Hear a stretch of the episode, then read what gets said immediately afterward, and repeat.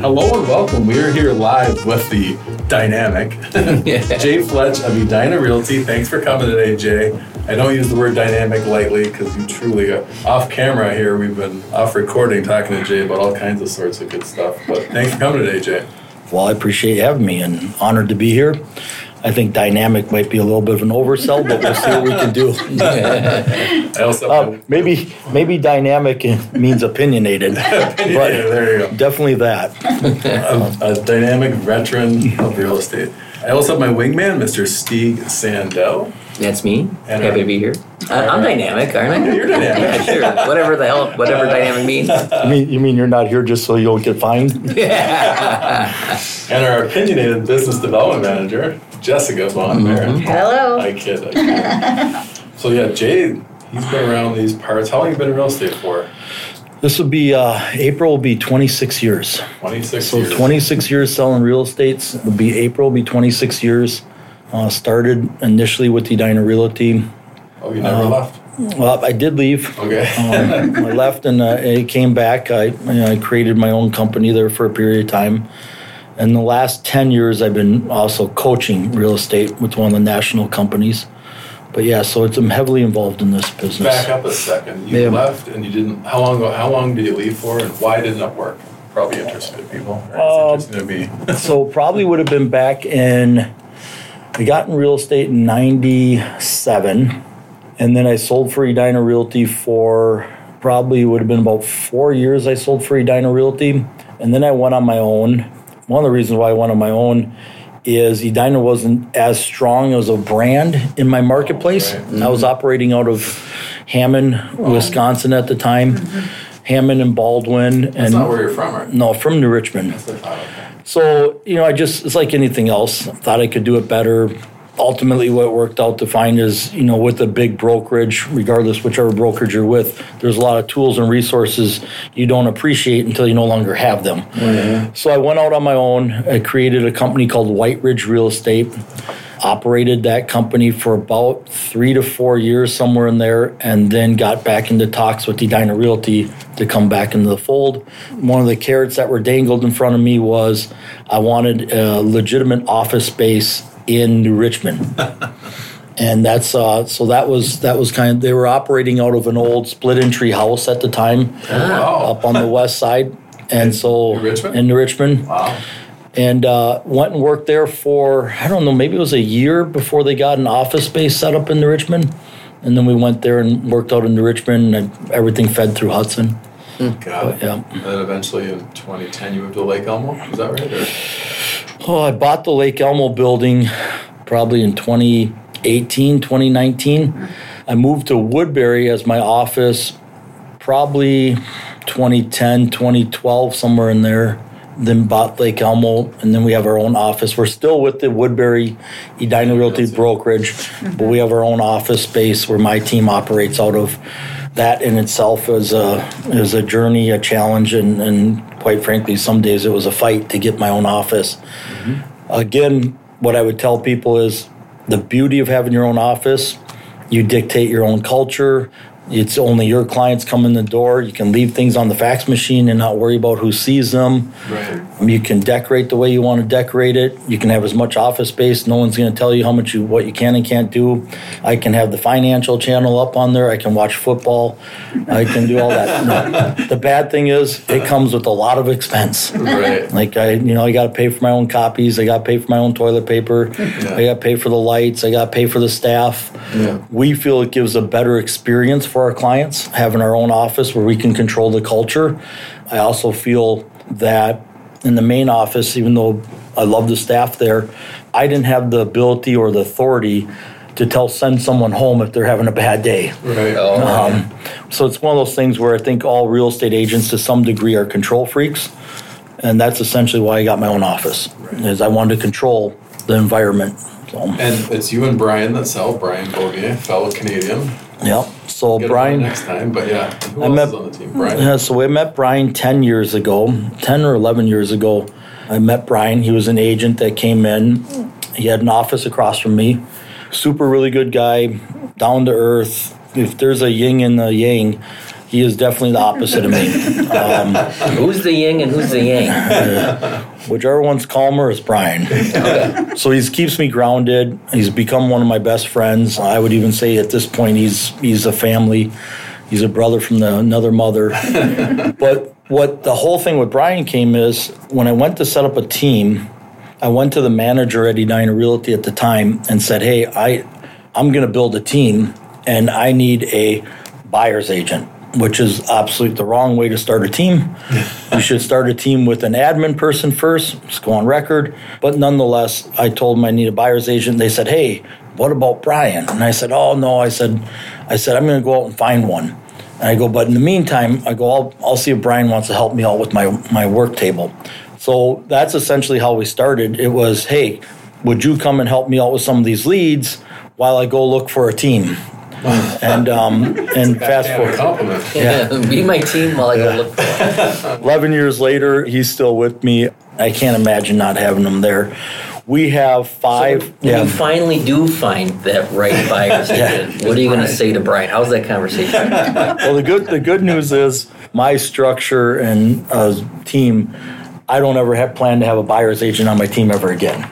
Yeah, we were talking about that before the podcast started, and you were seeing some real interesting things, and we said, "Whoa, whoa." Hold it, kill. Save it for the podcast, Jay. Yeah. But talk a little bit about that, the structure of your team, and how you see things going in the future. So my team is currently we're made up of five full-time employees. They're all W-2. Brian is the only person on the team that is based on commission. And Brian essentially came on the team and filled the role of a buyer's agent. Now, I use that term with a little bit of disgust because he doesn't operate as a buyer's agent. He operates as a real estate partner. He does listings, he does buyers at this point. He also helps out in operations and management. So he's basically my right hand. If if something happened to me tomorrow, Brian would take over the team. It would be his team. Whether he wants to change the name or not, that's fine. Is he plotting anything? No, he's you know He's too. He's Canadian. He's too nice to do that. And I think when you go to build a team, you've got to look at other aspects of it. Like if you look at Brian and you go back to his his college and his hockey career, Brian is one of the best team members to have. Like if you're in a dark alley, you want to have Brian with you, right? and the beauty about it is Is that because you can outrun him? And no, no, because he'll have your back, right? so, so like if we relate it to football, Brian is like an offensive lineman, right? Mm-hmm. I couldn't do my job without him having him there. Like he protects me from so many things. He's got my blind side. You're the And- quarterback. yes, in this case, yes. And so when you build this team, essentially, if you look at it, you need all those roles. You need a wide receiver to get downfield. You need a running back that can pick up yards. You also need a running back that can pick up blocks. So you, should, you should share this with the Vikings. I don't know that they know this. I think he's a Packers fan. I'm just Yeah. gonna go. Well, I- well, okay. Yeah. There we We go. all- We won't all talk got about that. vices. So everyone's got their role. Everybody's got their role, and, and and when you look at it, when you look at building teams, so ours is set up where we got five full time employees. I think at one time we had seven full time employees. And that would be the largest the team ever was. Brian currently right now is only team member on commission. We are in discussions now to bring him inside the W two aspect of it. Probably give him ownership of the team as well. Well- I do not want to ever build a real estate team again and have quote unquote buyer agents or agents that operate underneath me, which is completely different than I know everybody else is doing. But mm-hmm. here's the thing behind it is at some point, it's not if, it's when. They will leave. And what you have is you essentially have a divorce mm. and it's ugly. So if you think of it as the team lead, I generate the lead. I hand that lead off to an agent. That agent now proceeds to develop a very strong relationship Yeah. with that lead. So then now if something was to happen and we go our separate ways, that agent has a relationship with the lead, not me. Yeah. And so essentially, I can't fault the lead for wanting to stay with the relationship. Mm-hmm. And this is where these team leads and these agents butt heads because you can have an entire team of agents leave you and overnight they gut your business. Yeah. They gut all that future referrals. And so by having employees, you own the lead. Mm. So the role isn't really different. It's just the structure and then sort of the Right. ownership of the relationships. Right. So you own the lead. And now with the when you look at with everything else that's coming on with the lawsuits that have occurred, the press that has occurred, I just think even more now than ever, it's going to make it tougher for a quote unquote buyer's agent to make any money. And if they're not making any money, they're probably not staying with on the team very long. Can you okay? So you talk you talk about the, the lawsuits and the bad press. Now we're not just talking about Brad's personal life. We're talking about the the real estate industry. Uh-huh. Can you talk a little bit about that? Because I think you've got an interesting perspective on it. Uh, simply put, simply put, a group of sellers, a group of sellers went out and basically sued the largest real estate brands and several MLSs, saying why are they paying for buyer's agent? Mm-hmm. right? Yep. And and fundamentally, if you look at it, there is some legitimate question there. Mm-hmm. They're paying they're paying for that person to negotiate against their best interests. It's That's- an antitrust suit. Yeah, that's the part of it where I understand. Mm-hmm. Where where if I'm a seller, I'm going, man, if Stig's the best agent in the marketplace, and the buyer hires him, I'm paying for one of the best negotiators to work against me. Right. I get that. What the sellers I don't think understand though is by offering that compensation out, you get more people to come look at your listing, you get more eyeballs to do it. So in theory, more attention on your listing, more buyers to come look at it, more agents promoting it, you'd essentially get more money for it. But they kind of look at it and said, I don't think the seller should have to pay for that fee.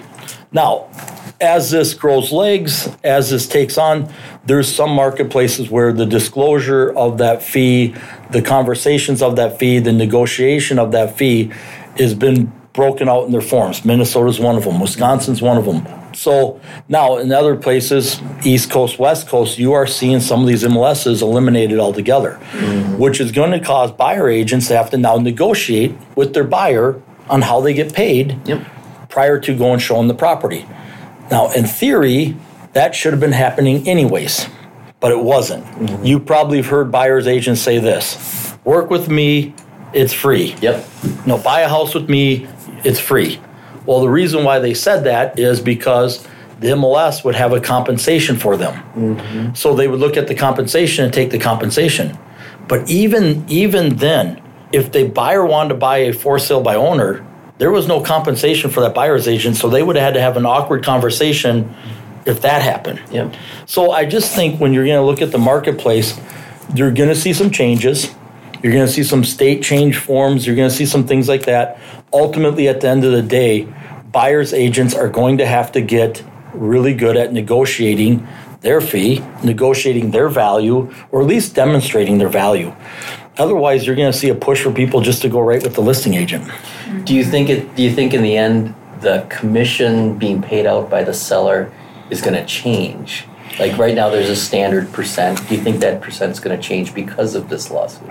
So, first thing I would say is there is not a standard percent. Okay. The general consumer thinks there is. That's one of the reasons why we're in this mess. So your commission rate right now is negotiable. You have some agents right now charging, I've heard some agents charge 4.9. I've heard some agents charge 4.0. You have some agents that are charging 7. So right now commission is commission is negotiable. Now here's where it's interesting. I walk in and I charge a seller 7%. I'm putting on the MLS, I'm paying out three to that buyer's agent. So the, the buyer's agents never had to negotiate their commission.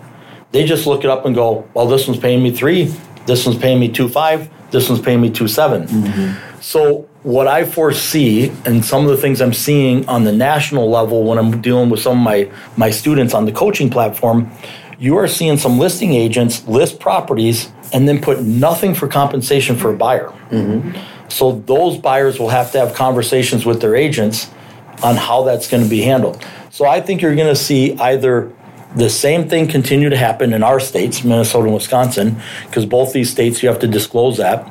Or you may see people start negotiating like this. They may say, hey, I typically get 7% to list a home. These are all the duties I do. This is all the value I bring. Now, of that 7%, I'm paying out three to a buyer's agent. And I can see a seller say, well, then let's do four and don't pay the buyer's agent anything. And then in my case, I would come back and say, I can see your logic in that. What if the buyer doesn't have an agent though? these are all the new tasks and duties I have to pick up because that buyer doesn't have an agent. So then I would probably say, okay, it's seven if the buyer comes with an agent, or it is five if the buyer doesn't come with an agent. Then I'm getting paid four to sell your property, marketing, negotiate, and I'm getting one to handle paperwork. Yep. So you're going to probably see more of that happen. Interesting. Experience is going to matter. Yeah. People that can handle. Yeah, there's what's what if I'm if I'm a buyer's agent right now, or anybody in the looking at this, what I would be focusing on is I'd be sharpening my skills on negotiating. I'd be and, and demonstrating my value. Jay, do you think the ultimate, what's ultimately going to happen from this is going to be in the best interest of the consumer? I think right now the changes they're trying to make are not in the best interest of the consumer. But I think ultimately, as everything goes, it's a pendulum swing. Mm-hmm. We're swinging really far one way, and as it swings back, it will get there eventually. It won't be there right now. If you eliminate a buyer's agent fee altogether from your listing, mm-hmm. I do not think that's in the benefit of the seller, Because- even though that's the basis of the lawsuit. Right. Because you're not getting you're, you're not getting people to push the property. Right. You're not getting people to bring it. In fact, what you're getting is almost the opposite, where Yeah. where they go look at it and say, "Man, this they're not paying me anything." And so we'd like to say everybody works on above board and ethical, but the reality of it is, if that buyer's agent is faced with a mortgage payment, a car payment, how much are they going to push a property that's not paying them to sell it? Right. Well, and then in a situation like that, if there's no buyer's agent fee offered Yep. by the seller's agent, if I'm a buyer's agent, do I call you up and say, I see you got this property listed, you're not paying anybody anything to bring, talk, before, before I send it to my clients, let's talk about what you're gonna pay me to do that. Is that, are, th- is that kind of? I foresee three things happening. Okay, let's see. One would be just that. Yep, The buyer's agent would call the listing agent and say, increase the seller side a little bit. Yep. Right. So I see that. That's one. I also see the buyer's agent unethically discouraging their client from seeing that property. yep, mhm, that's what I see. I see that happening. And then the third thing would be the third thing would be I see the buyer getting frustrated with their agent because maybe they didn't respond fast enough or they didn't show that property. Yeah. And then that buyer going volunteering. Yes. and then that buyer go directly to the seller's Yeah, agent. there we go. So I think it's going to be one of those three things. I would hope most of it would be negotiation first. In our states, Minnesota and Wisconsin, and one thing I've stressed to a lot of people here is I think it's going to be business as usual for a while. Yeah. You are going to see some agents, you're going to see some agents remove it from MLS, but there are companies that are doing that now. There's some companies now that only pay out 1% now, mm-hmm. and they've been around because we, we can, in Minnesota and Wisconsin, both our states have that negotiating already built in.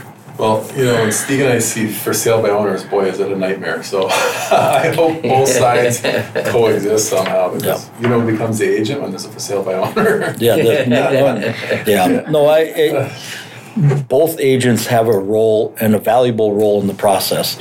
I just believe that these agents are going to have to learn. If you're a buyer's agent right now, you got to learn how to negotiate.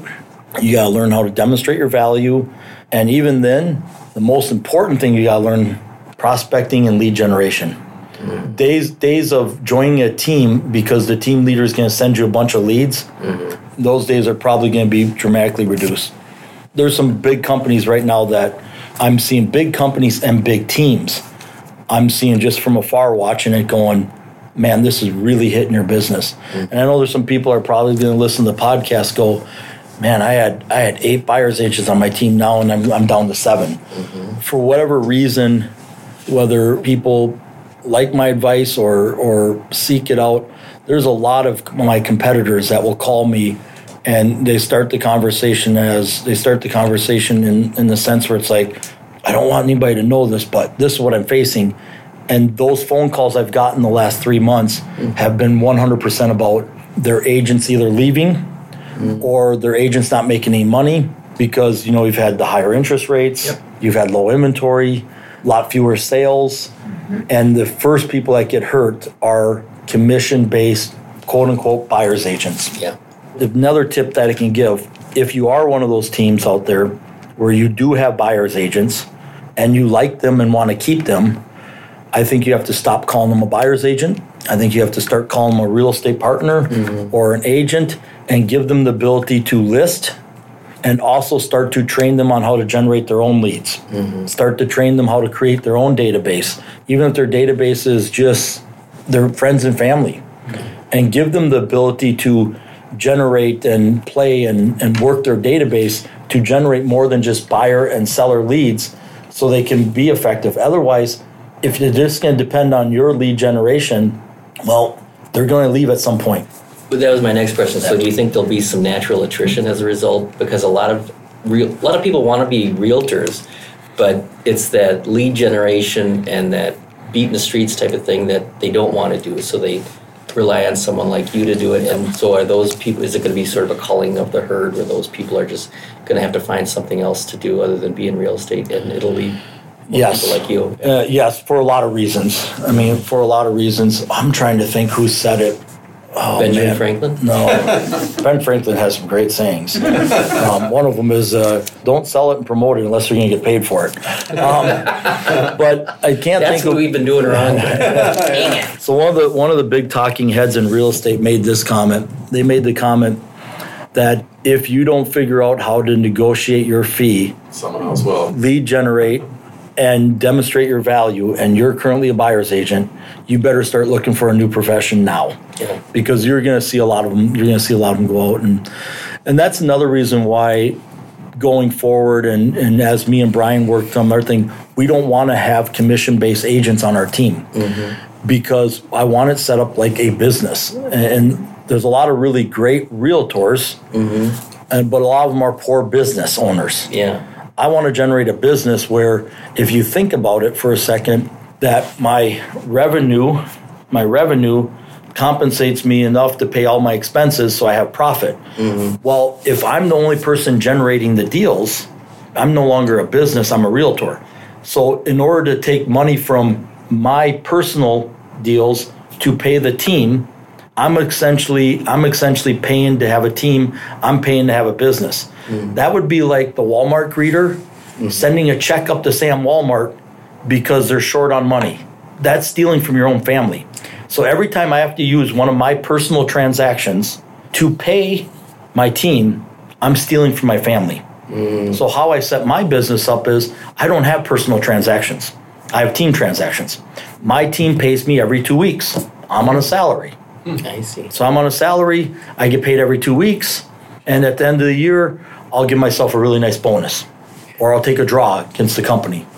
Do you see yourself having to storm into your own office and demand that from yourself? Or Here's the good part about it, and this is this is what I Through Yeah, so this is what I Yeah. this is what I told one of my students recently.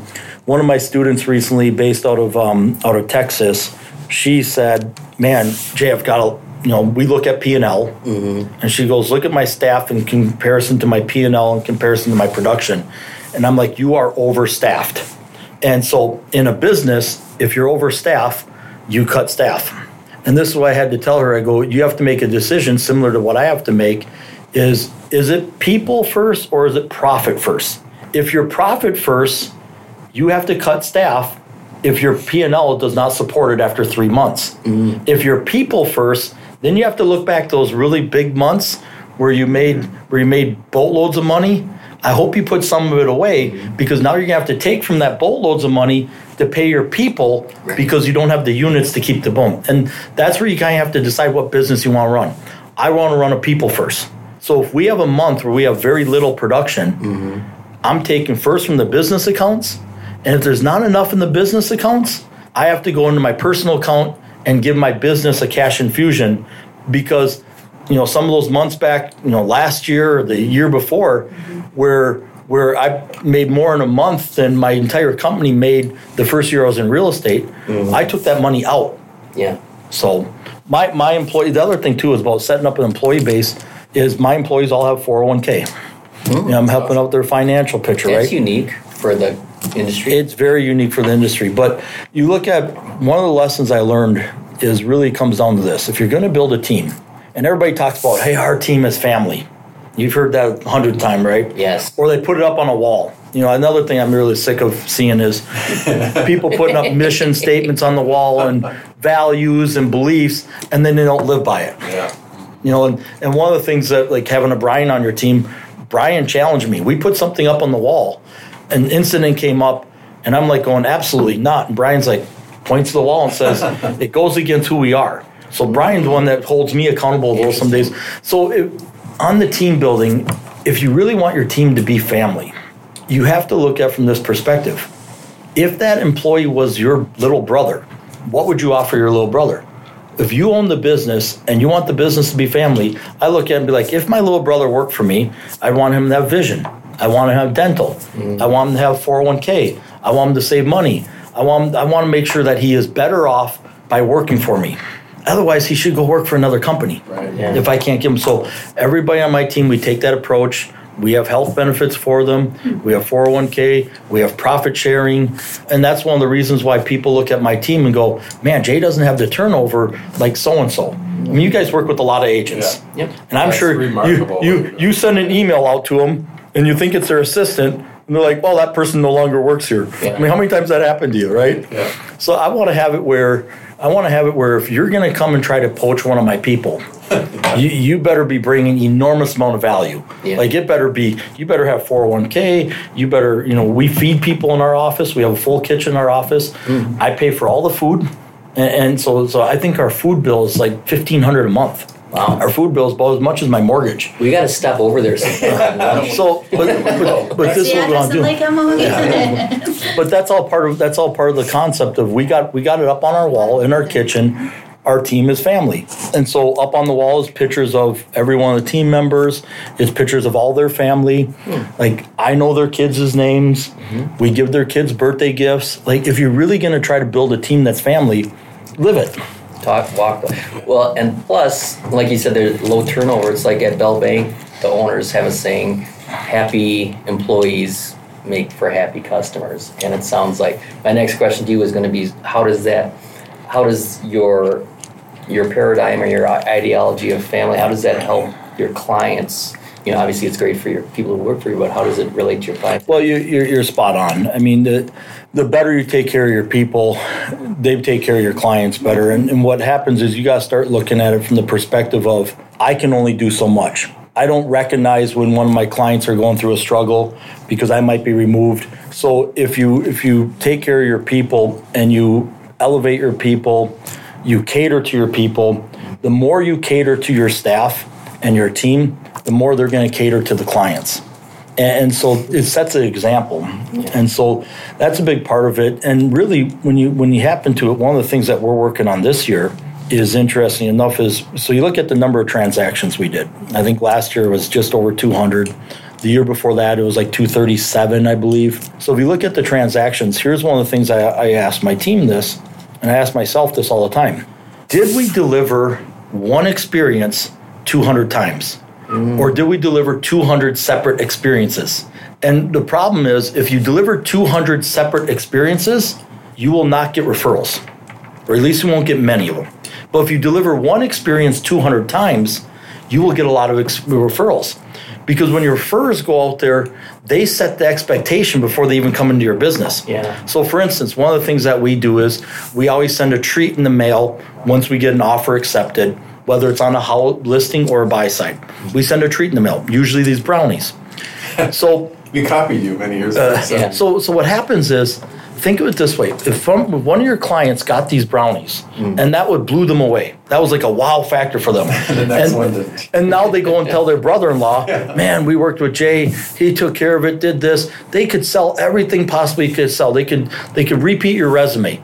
But if they really were big on the brownies and you didn't send the brownies, you just lost them as a referral Yeah. because they were expecting the brownies. Right. It's like going to what's that Zappas. When you order food at Zappas, if they forget your chocolate covered dip tra- strawberry, what do you do? You go up there and say, "Hey, you forgot my strawberry," because it's it, it's, I've it's never been to Zappa. I gotta- Zupas. Zap. Oh, Zupa, Zupas. Zupas. That Well, place Zupa- in Woodbury. Oh, Zappa's the really. excavator out of Hudson. Yeah. Yeah. Good excavator. So They Zupas. He do gives give you the strawberry. chocolate No, he covered does not. strawberry. The excavator. Zappa does not give it, Zupas does. but, but if you think about it, if that's the expectation that was set, you're expecting it. And when you don't get something that you're expecting, now you're disappointed. And if you're disappointed, good luck getting a referral. Yeah. And good luck getting a referral. And, and the way when you start to do it and you start about building a team, you want what we would call pickle people. No different than McDonald's. So McDonald's has a person that puts the pickles on the bun. They have a person that puts the ketchup on the bun. They have a person that cooks the burger. They have a person that does the bun. They have a person that wraps it. So when you go to McDonald's, if you order a cheeseburger, whether you're in New York, Singapore, LA, San Diego, you're going to get the same cheeseburger. No, I'm not endorsing McDonald's here. I'm just saying that's what you want your business to be. Yeah. You want your business to be so if someone comes in, yeah. they're getting that. And when you do that and you do it over time with the same people, now you start to get some really magic happening. You get this compounding effect. I feel like we're talking to like Nick Saban. Yeah. I like It's it. impressive. I mean, not to toot our horn, but we have a pretty solid team with everyone has Yeah, we kind of their fit. role, their job, their thing. And the beauty the beauty behind it too is, and this is what a lot of these teams don't understand, is the longer the longer a core group of people together, that's where you get growth. So when people are talking about growth and, and then they're looking at they're looking at their growth table and they're getting just a, a steady growth. They're getting a nice steady growth. It's probably because they have people parts interchanging. Or they get this, and you've seen this a lot of real estate teams, they get a steady growth and then they takes a big drop and then steady growth, big drop. That's happening when a key person leaves. Mm-hmm. To get the growth where you start off nice and slow and then it skyrockets, mm. that growth there, that happens when you have the same people, core people together that stay together. They can finish each other's sentences. Mm. They, they already know what you're doing. They don't have to worry about it. I don't have to check in.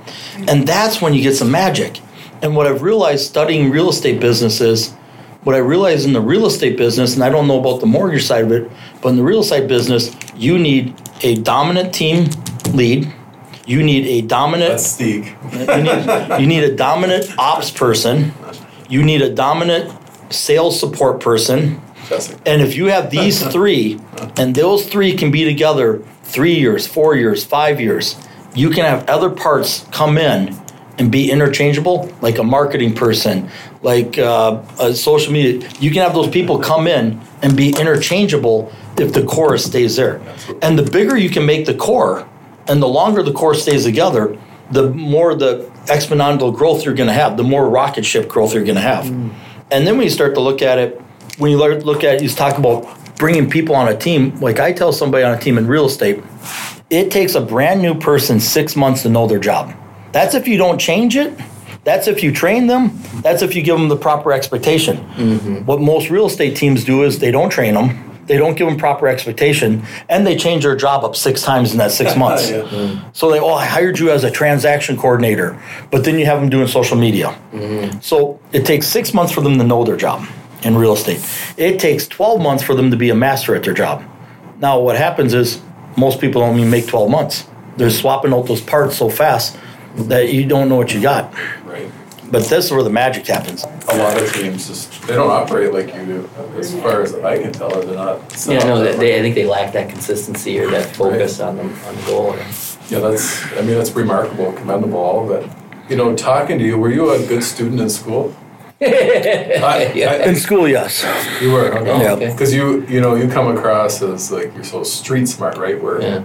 I say that jokingly because I mean I like school, but I wasn't. A, you hear these kids that are 4.0s, which wasn't me. I don't know, maybe you were a 4.0, but you have all the intangibles of street smart and understanding a team and mm-hmm. people, and where mm-hmm. I think some agents miss that, or they just don't have that, or that level of care is above and beyond others. That's Yeah, so I mean, I was I was pretty good in school. I was probably the student you probably hated the most. I wouldn't have to pay attention. But it doesn't I wouldn't have to take oh, notes. I show up and I did well.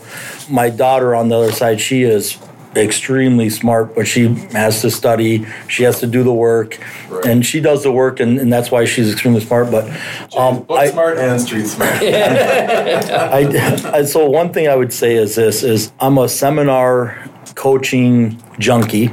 I've trained underneath Tony Robbins. I mean, I spent 18 days with Tony Robbins in Fiji in a little island called Savu Savu with a very intimate party. How long ago was that? Uh, that was in 2013. Oh, wow. I've trained under some amazing people. Um, Edward J.C. Smith, who's probably considered the number one coach in the UK right now, NLP. He's got it all dialed in. He's one. He's one of the one of the best coaches. I've trained under some great people. I, I do have a master's degree, so I went to St. Thomas. All of that was in pursuit of getting better. Wow. I do read about a book a week. If you go to my house, I have a very extensive library study in my house. So I, I You do. have your own book, right? I remember you gave it to me. I, yeah, I have, uh, I have my own book. Yeah. Actually, shout out to Jay. I don't know if you remember this, Steve. We went to your seminar at Lake Elmo at Oak Marsh. It must have been when we first started about seven years ago. Oh yeah. And you told your story when you started in real estate and how you paid back tax. Remarkable story and all that. And you, it was a valuable lesson. But then you also gave everyone the eight and a half by 14. I still have on my desk. You'll laugh. the sheets with 10 calls a day. A lunch Oh, yeah. Daily success plan. Yeah. And uh, for my first two years at Bell, I mean, I wouldn't leave until that was done. And I, you, you probably didn't know that, but that's, that's. Yeah, it works, yeah. It works. Yeah. The process works. You follow Yeah. the process. It works. And I think that's what it really comes down to is it's if you're gonna get good at something, get good at something that's worth getting good at, and uh, all of that process, everything was just someone else did it before me that Right. that you know kind of reached down and and that was I mean so what you guys probably don't know is I, I told you I told you for the last ten years I've been coaching for a company called the Core. Are you still doing that? We'll get to there. Okay. So I've been coaching for the company called The Core, owned by Rick Ruby. My main mentor was Kendra Cook, and the Core is the Core has done worlds for me. It's been been one of the things they you know I've been coaching for them, paid coach, professional coach, one of the top coaches across the country. Although several of us left it recently, and so we built our own coaching company in a very short period of time. So now adding to the resume, not only do I coach now, but I'm, I'm one of the co-founders of a company called B, just like it is BE period. BE, okay. Yep, B Coaching and Consulting. Our website is gobegreat.com. And essentially what B coaching is is essentially we like if you look at Go Be Great, that in itself is talking about the company. Go is the action.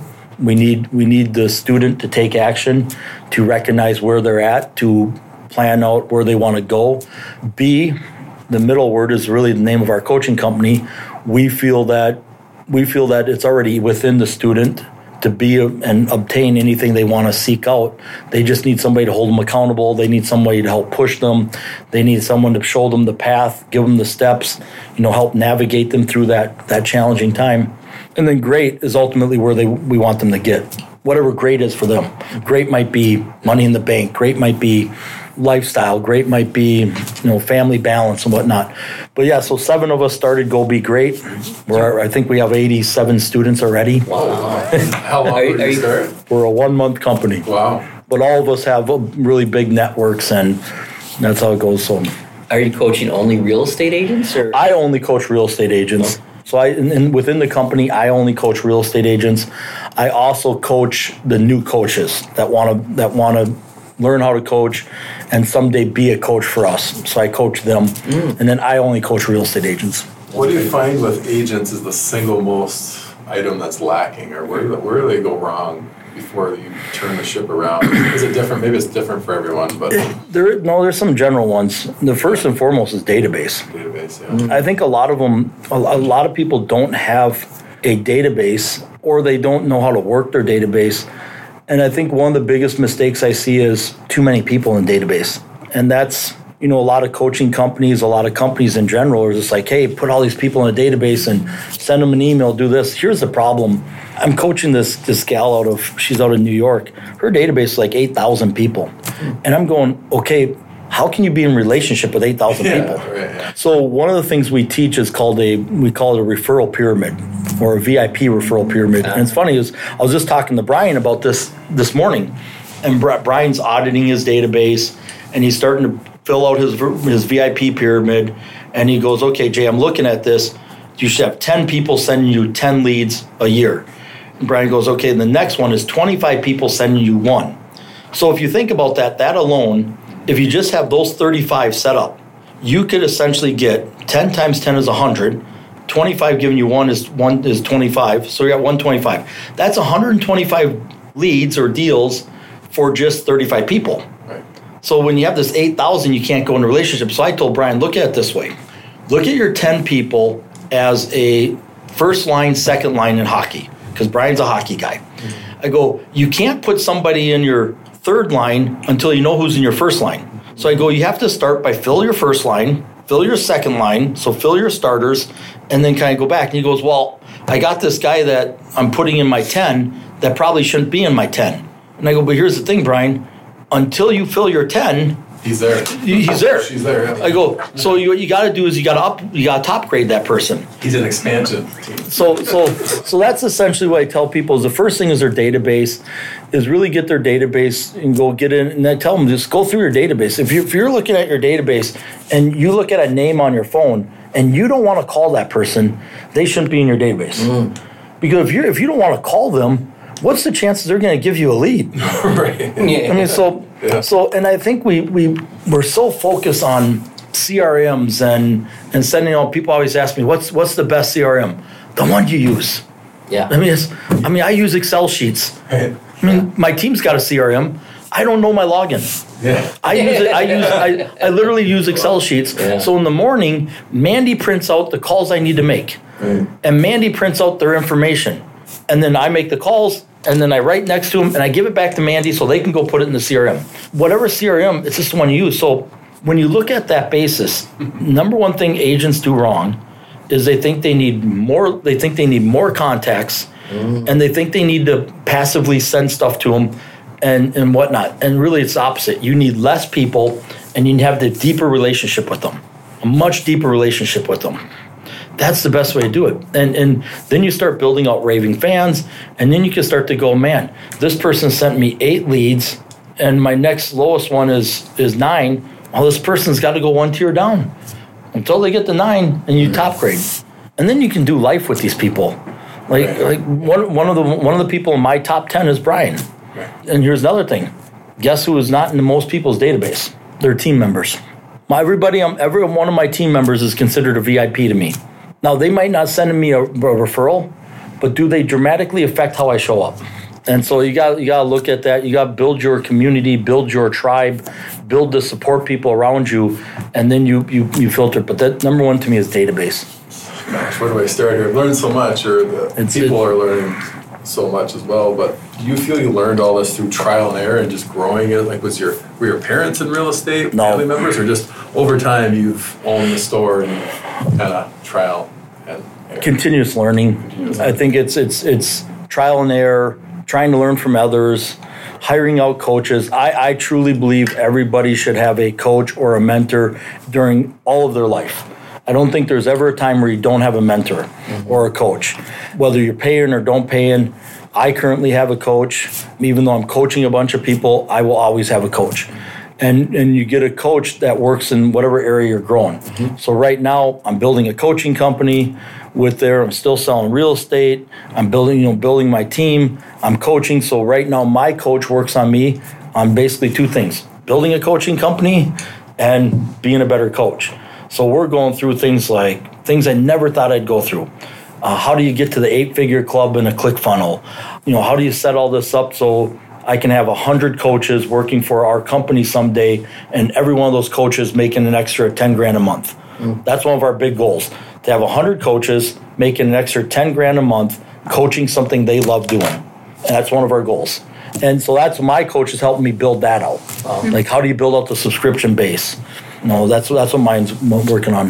Have you ever heard of the mortgage marketing animals?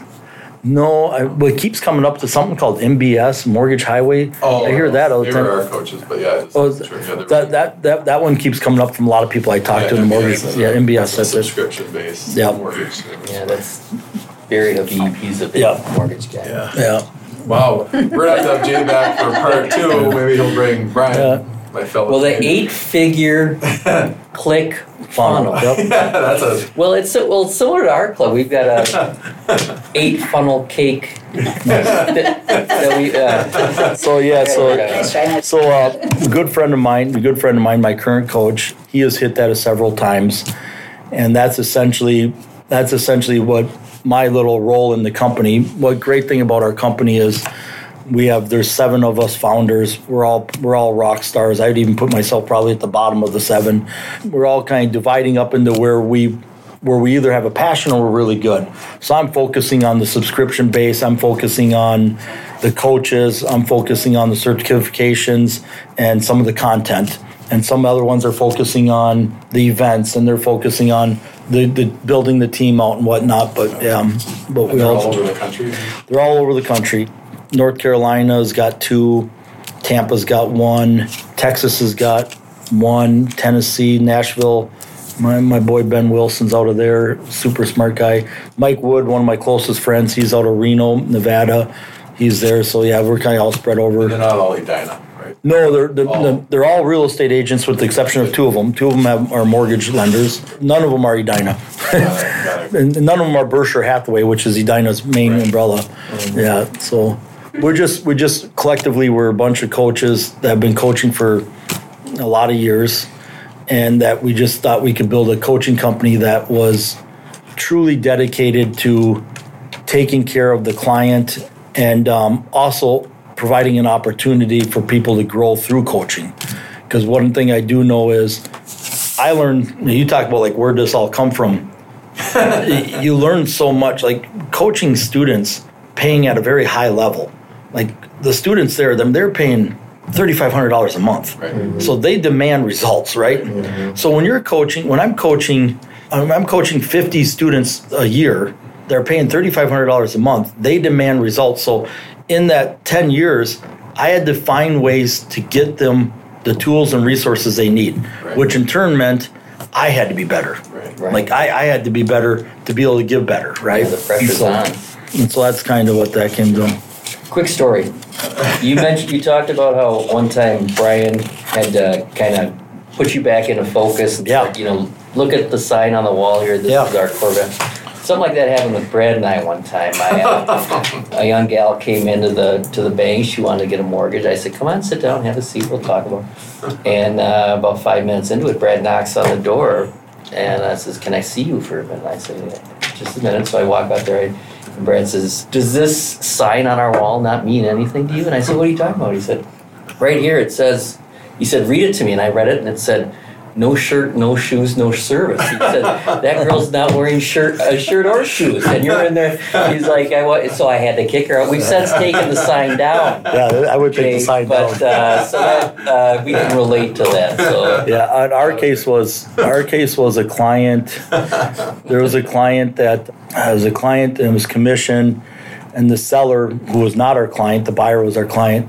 The seller was not going to provide the no, it was a earnest money. The seller was not going to provide the earnest money back, and Brian felt like Brian felt like we should cut that check yeah, and when he laid it out to me, that one thing he was talking about was one of one of the things on our walls that we try to live by every day is the relationship is more important than the transaction. Mm-hmm. And so as Brian explained it to me in that situation, he goes, Jay, by refunding the earnest money, even though the seller wouldn't give it to us, mm-hmm. so it came out of you know came out of my profit and loss. Mm-hmm. By refunding the earnest money, we saved the relationship, and so that person would someday buy from us again and probably buy from us multiple times. yeah, Right. If we don't refund it, yeah, if we don't refund it, we probably lose that client.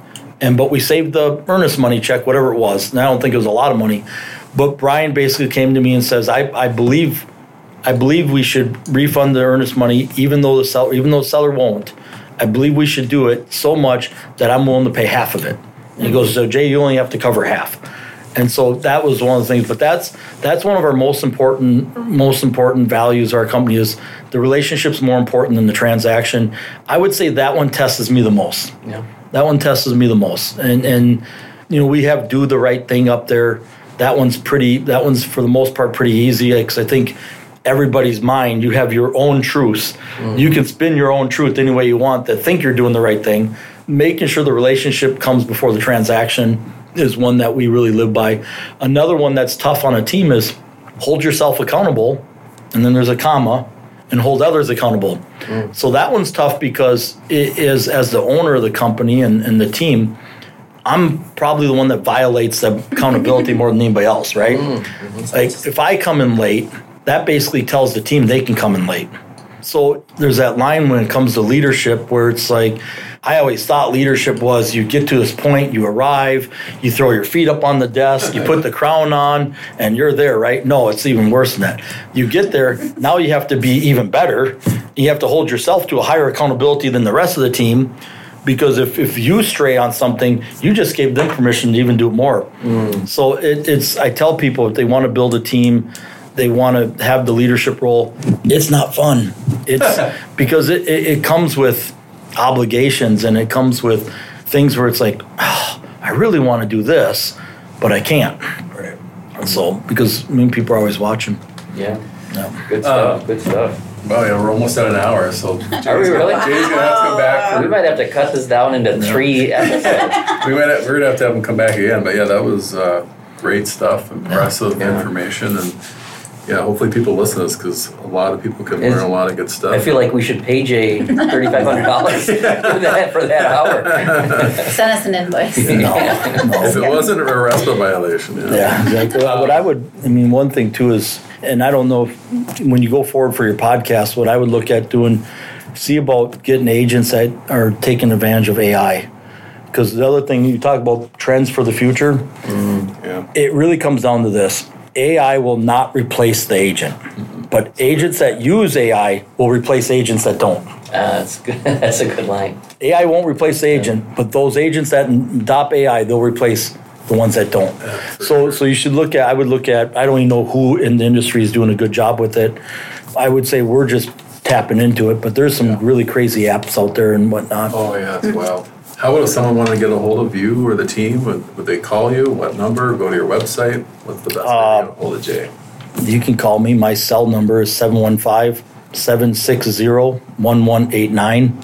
Otherwise, you can go to either website. and go to, I think our website's still jfletch.com. Awesome. or you can go to gobegreat.com. That'll get to me too, either one. But that's my cell phone number. It's um it hasn't changed for a long time. At some point I do plan to turn my cell phone over to the team, get a new one, but I'm not there yet. That's one of my long-term goals. Well, thanks for coming today, Jay. Jay. Fantastic. impressive. Great stuff. Let's Thank talk you. Brian into coming too next time. Yeah. Brian Brian would be good for Brian would be good for like why'd you stay with Jay? Right. Like, I mean, he's been offered boatloads of money by these companies, mortgage companies that went out, not mortgage, real estate companies that Oh, went yeah. out and buy agents. Oh, yeah. I'm not going to mention any names, Yeah. but Brian's been offered, whew, I think he's been offered five figures multiple times, maybe one time six figures to leave me. Really? So, I mean, there's some good conversations there. That stuff doesn't happen in Canada. That's why you stay in. Thanks for coming today, Jay. Thank you, Jay.